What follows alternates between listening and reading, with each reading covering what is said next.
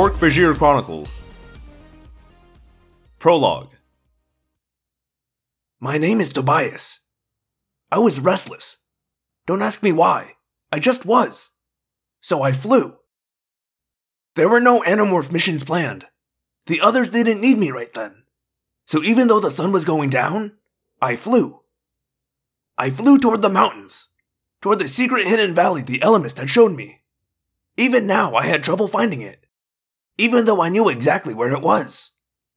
Even though, as a red tailed hawk, I had vision far better than any human. The Ellimist had concealed the valley from human eyes. How? Who knows? The Ellimist could hide all of planet Earth if he wanted to. But knowing where the valley was, I could find it with some effort. I found the narrow gap between two ridges.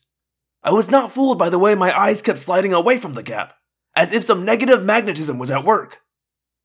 I flew as the sun dropped and the air cooled, and the lift beneath my broad wings failed. I had to flap harder to stay aloft. Stupid, really. Now I'd have to spend the night here in the valley. Then, below me, I saw a sight that made me glad to be there. A strange creature like nothing Earth has ever given birth to. It was four feet tall.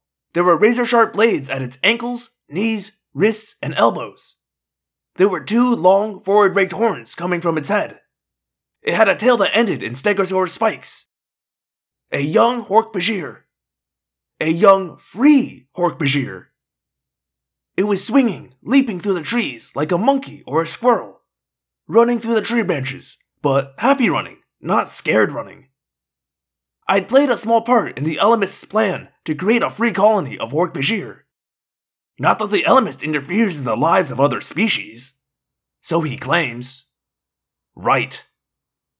But in any case, the other Animorphs and I had played a role in helping two escaping Hork-Bajir find their way here.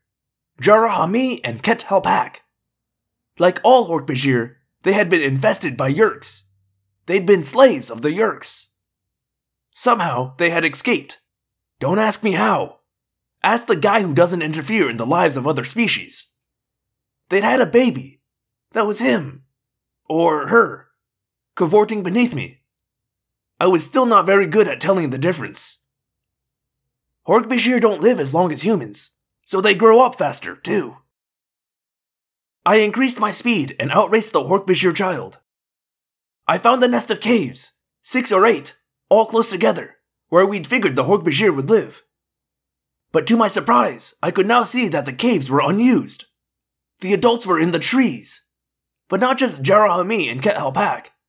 There were a dozen or more Hork-Bajir there now. All free, many starting to raise families. I realized then that I had not accidentally headed toward the hidden Hork-Bajir Valley. It had been deliberate, even if it was subconscious. I'd been feeling kind of down, but now, seeing this fragile community of free Hork-Bajir, well, how can you see freedom replace slavery and not feel good? These Hork-Bajir had been unwilling shock troops of the Yeerk Empire. Now they were raising families, carefully stripping the bark from trees, building a fire near the cave entrances. I swooped down through the branches of a huge elm tree. Jara Hamee was in the highest branches. Hi, Jara, I said. He waved. He smiled. Or what passes for a Hork-Bajir smile. Actually, it's an expression that would make you want to run, screaming, Mommy! Mommy! if you didn't know what it was. The workday was about done for the Hork-Bajir. They invited me to the fireside as the night rolled over the valley and the stars appeared. Like any wild bird, I'm a bit leery of fire. But I found a comfortable perch on a fallen log, near enough to enjoy the light, far enough to not feel too much heat. I was welcomed like more than a friend. The Hork-Bajir think I liberated them. Hork-Bajir are simple creatures. Not exactly the geniuses of the galaxy, I suppose. Talking to Jara Hamee can be like talking to a four year old. But they are decent, sweet creatures, almost timid, despite their nightmarish appearance. Eat bark? Good bark, Jara Hamee said, offering me a slab. No, thank you, I said. I don't want to keep you all awake if you're ready to sleep. Sleep? Ket Halpak said. No sleep. Tell story. Now, I hated to even think what a Hork-Bajir story might be like.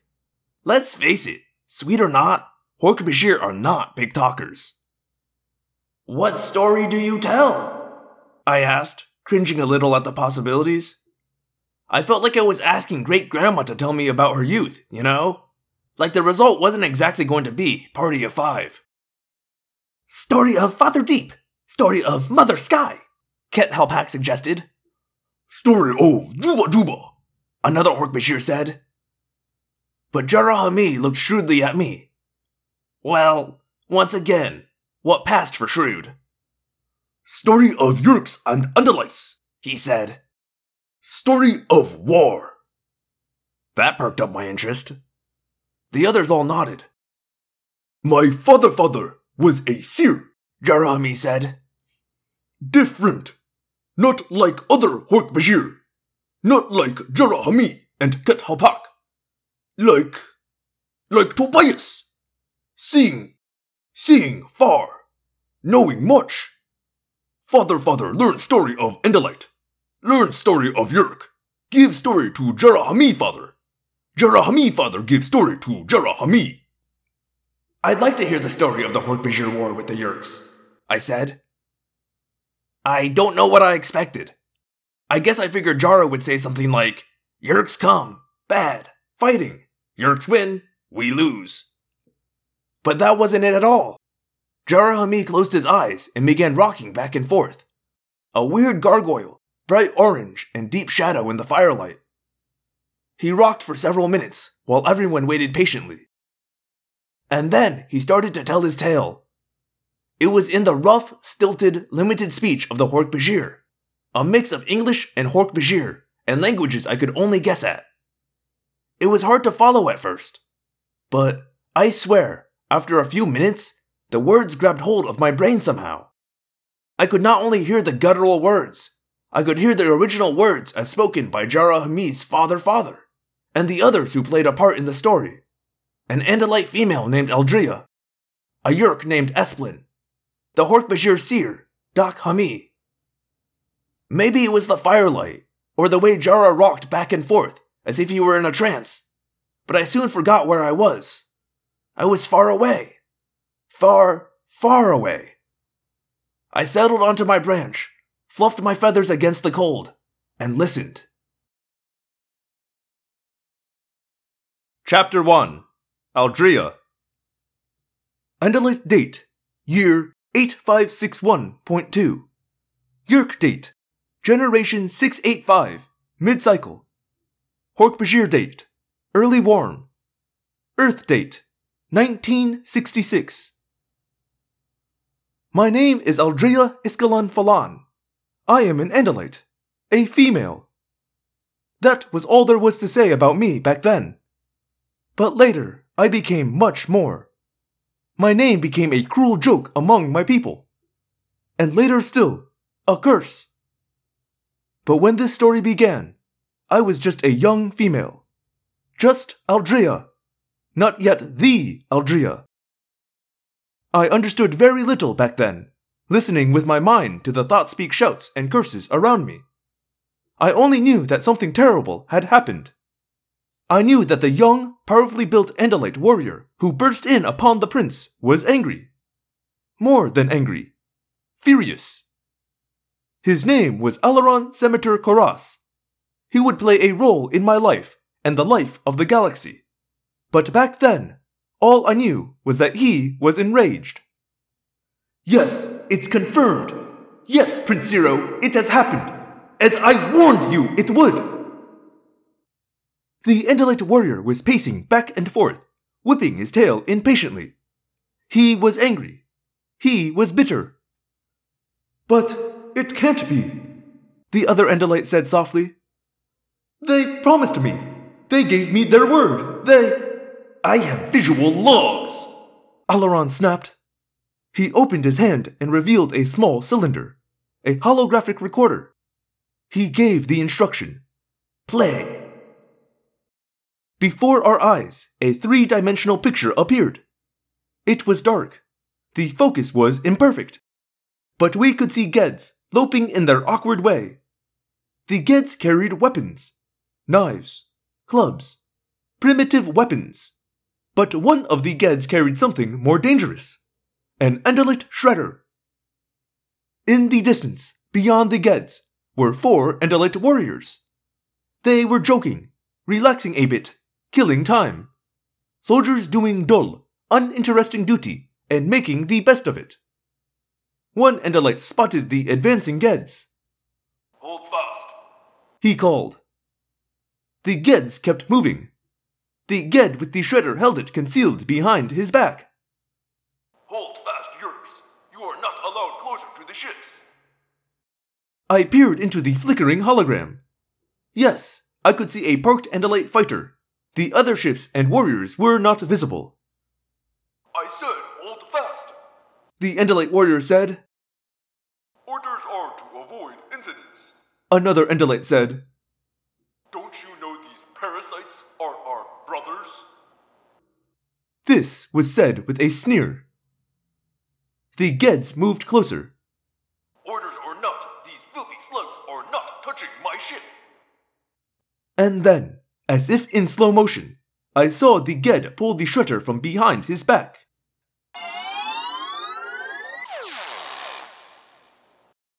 Even in hologram, the light was blinding. Two Andalite warriors were incinerated.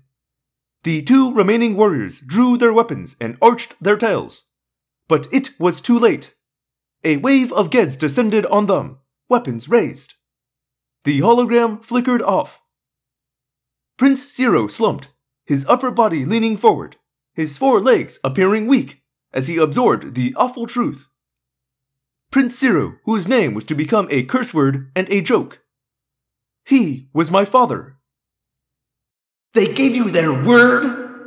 Alloran practically shrieked. Their word? They're parasites! The Yeerks steal the bodies of other species. What did you expect of them? They have no history of harming intelligent life forms. The Gedds are barely conscious in their natural state. Prince Seerow argued. It's not as if they were stealing the bodies of truly sentient creatures. They and the Gedds are symbiotic. They have. Alloran stepped closer to my father. Listen to me, my prince. The word prince was said with a sneer. Approximately 400 Gedd attacked our ground base last night. They overwhelmed the two dozen Andalite warriors on duty there. The two dozen Andalite warriors who had been specifically ordered not to fire on Gedds. They were never a threat before, Prince Seerow said. The Yeerks, even the ones in Gedd hosts, are harmless. I didn't want our warriors to accidentally. These 400 harmless Gedds, these Yeerks, I should say, because they were all certainly Yeerk controlled, butchered my warriors.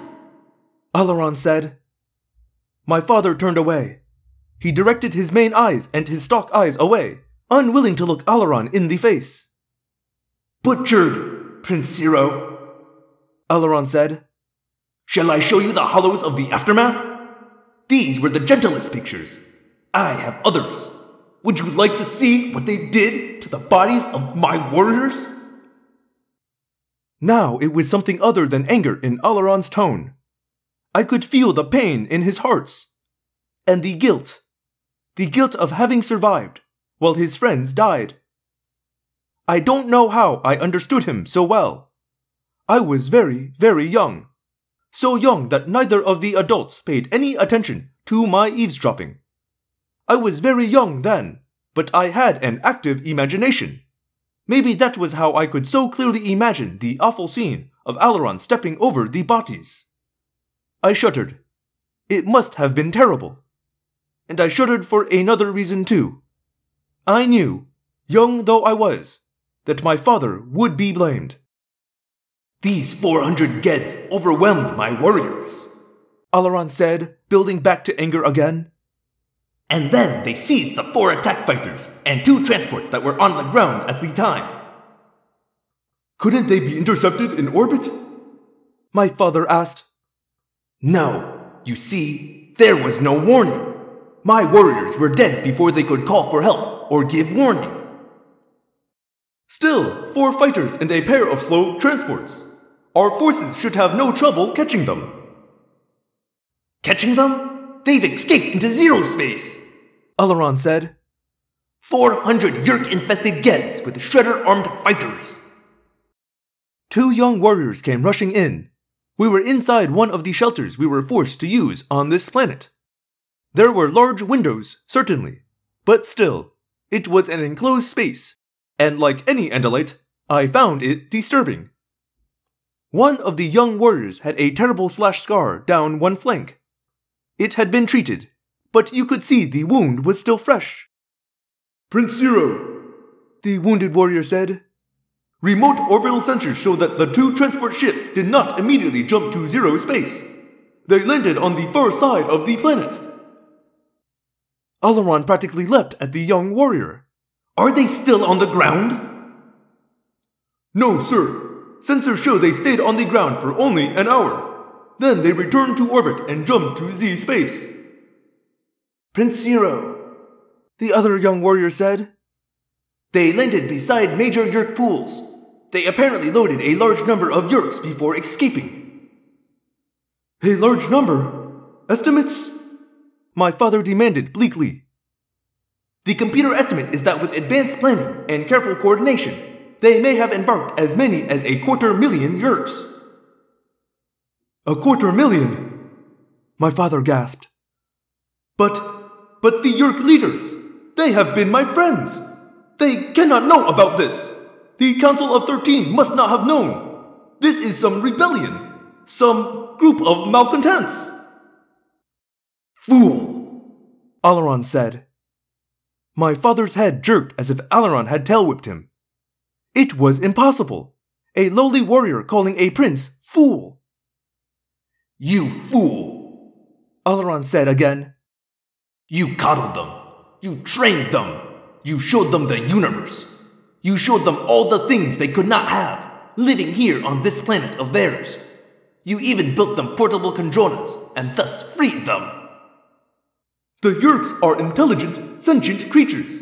They have a right to join other sentient races. They have a right. A quarter million highly intelligent, ruthless, and determined parasites have just been loosed upon the galaxy. Alloran said flatly. They have six Andalite ships. How long before they learn to build their own ships? How long before they become a plague? How long till they find some race more useful than the Gedds? Some race they can infest and transform into shock troops? There are thousands of inhabited planets in just this arm of the galaxy. Alloran turned all four eyes on my father. Prince Seerow, you are relieved of duty. You can't relieve me, my father cried. When a commander has become incapacitated due to injury or mental defect, his subordinate may relieve him. Alloran quoted from the regulations. What a mental defect? My father demanded. Stupidity, Alloran said harshly.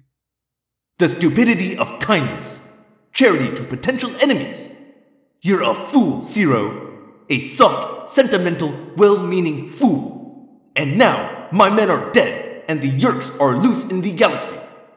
How many will die before we can bring this contagion under control? How many will die for Seerow's kindness?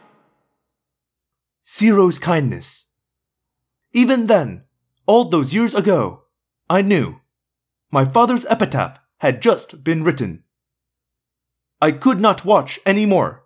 I ran outside, unnoticed by the adults. I ran outside into the Yeerk twilight. The wild green and yellow streaked sky was turning dark. The harsh air rasped my throat. Soon the nightly rain, the acid rain, would fall, and I would have to retreat back into the shelter. We would be leaving this planet soon. I knew that. I could see the remaining warriors setting up a defense perimeter around our small compound. The Andalite Yeerk Peace and Cooperation Center. That's what it was called. And now it was beginning to bristle with shredder cannons. I turned my stalk eyes toward the Yeerk pool. The Yeerks call it Sulp Niar. It looked like molten lead. I had come to the Yeerk planet with my mother and father.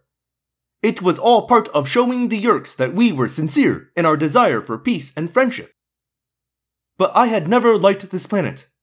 I had never liked the Yeerks. And now they had destroyed my father's dreams. Seerow's kindness. My father's love of peace had released the evil of war upon an unprepared galaxy. Hello, Phantomorphs, and thank you for listening to another episode of Audiomorphs, the Animorphs auditory experience. As always, this is, as always, I almost, I almost lost it there. As always, this is your host Daniel, and I am very sorry about this one coming out late. Uh, my brain just sort of uh, got confused last night, just sort of short circuited, and I was like, "Oh yeah, it's Wednesday evening. I have all of tomorrow to edit. I don't need to finish this tonight." That was wrong. I did have to finish it that night, and I didn't. Um, but it's here now, and we are into the Hork-Bajir Chronicles. Good stuff. I really liked this book as a kid. Uh, it was, I think, the one Animorphs book I actually bought from the Scholastics Book Fair. The rest I uh, borrowed from the library, but I did own the Hork-Bajir Chronicles, and I think still own it somewhere. I think it's in storage at my parents' house. I'm gonna have to dig that out. Um, but in the meantime, I do have a email here from Willis the Aris, a longtime writer and listener of the podcast, writer in and listener of the podcast. Willis the Aris has written in once again. Thank you for writing in, Willis. Uh, they say, so listening to the supercut, the thought came to me that if the David saga didn't happen, or if David died via Yeerk before the saga really pops off, they probably would have used the morphing cube to save Sadler. They don't really have time for it with David running around, but Sadler could have been a true, quote, Sixth Ranger. Signed Willis the Arts, uh, and then keep up the good work, my prince. Thank you, I will. uh, thank you for writing in, Willis. So, that's an interesting idea, and I think why it's interesting to me is I don't know that they would use the morphing cube to save Sadler. Because both Rachel and Jake mentioned that Sadler is kind of a jerk and they don't really like him. Um, and that certainly isn't a good foundation for, you know, trusting someone with your life um, as they would have to if they used the morphing cube and gave Sadler morphing powers and initiated him as an animorph. Um, but I think that's what's so good about the animorphs is that uh, if you remove one moral quandary from the David saga, it just presents a second moral con- quandary that also is really tough. Because, yeah, they either have the choice of trusting someone that they don't really like and may not be able to work with, with their lives and with the, essentially the fate of the world, or they have to choose to let someone die. Um, which, frankly, is, you know, sometimes the correct choice when you are in a war. Uh, war is very bad because it causes good people to have to do bad things. Um, but that's like what the whole series is about, right? It's about the compromises we make in war through the lens of a bunch of 12 year olds fighting aliens. Uh, which is why it's why it resonates and why you know we're a bunch of adults um, that are listening to me, another adult, read this book. um, yeah, so I, I don't know that Sadler would have would have joined them, but it's an interesting thought. If you disagree with my analysis, uh, anyone, please feel free to write in. You can write in the way Willis did, which is through Gmail. That's audiomorphscast at gmail.com. You can do it on Tumblr at audiomorphscast.tumblr.com. Um, or you could do it through my website, theapocalypse.com. That's the apocalypse, like apocalypse, but with a D in the middle. Uh, and you can also reach out to me on Twitter. I probably won't read out uh, the message on the show if you just tweet at me, but you can also reach me and I'll reply on Twitter. Uh, that's also where you should check if, like this week, I was late uploading and you're like, what's the deal? Where's my episode? Check Twitter. Uh, that is where I will be letting you know. Normally, I know ahead of time um, that something's going to be late, and I'll tweet it out ahead of time. This time, I was literally um, walking to my car to go to work, and it hit me that today is Friday, and I should have uploaded last night, and I had to tweet that out real quick before going to work. Um, but normally, I'll I'll have advance notice. Uh, if you use Apple Podcasts and want to leave me a rating and review, I would appreciate that. I guess that's a, a secret fourth way or fifth way of reaching me. Um, and uh, that's uh, that, that's all I got this week. Um, stay tuned. Ne- I'll tell you right now, next week might be a little late as well. I'm gonna try to get on time, but I'm trying to work out. Um, I guess I, I guess I can announce it now. Special exclusive announcement. Um, I'm gonna get a second voice up here in this podcast. Uh, I, I'm working it out, and uh, the only issue is that I've kind of sprung uh, the chapters I need uh, on kind of short notice for next week. So if he if he can't get it in um, next week, we'll just have to wait a week. Cause and I, I think that's reasonable. You know, if you don't think it's reasonable, I've given you all the ways to contact me and yell at me. So come at me. But in the meantime, um, cross your fingers. We'll have uh, episode is scheduled, and double cross your fingers. It will contain um, exciting new voice work by someone who isn't me. Or I'll still be on here. Just be clear, I'm not handing this project off. Uh, that SpongeBob me was like, wait. Uh, I'll I'll still also be in in those chapters, but also a new voice. All right. Um, I, I think I'm a little slap happy right now. I'm a little punch drunk, so I'm gonna get on out of here. Thank you all for listening, and I will probably see you next week. My name is Daniel, and I believe one day the Andalites will come. Until then, we fight.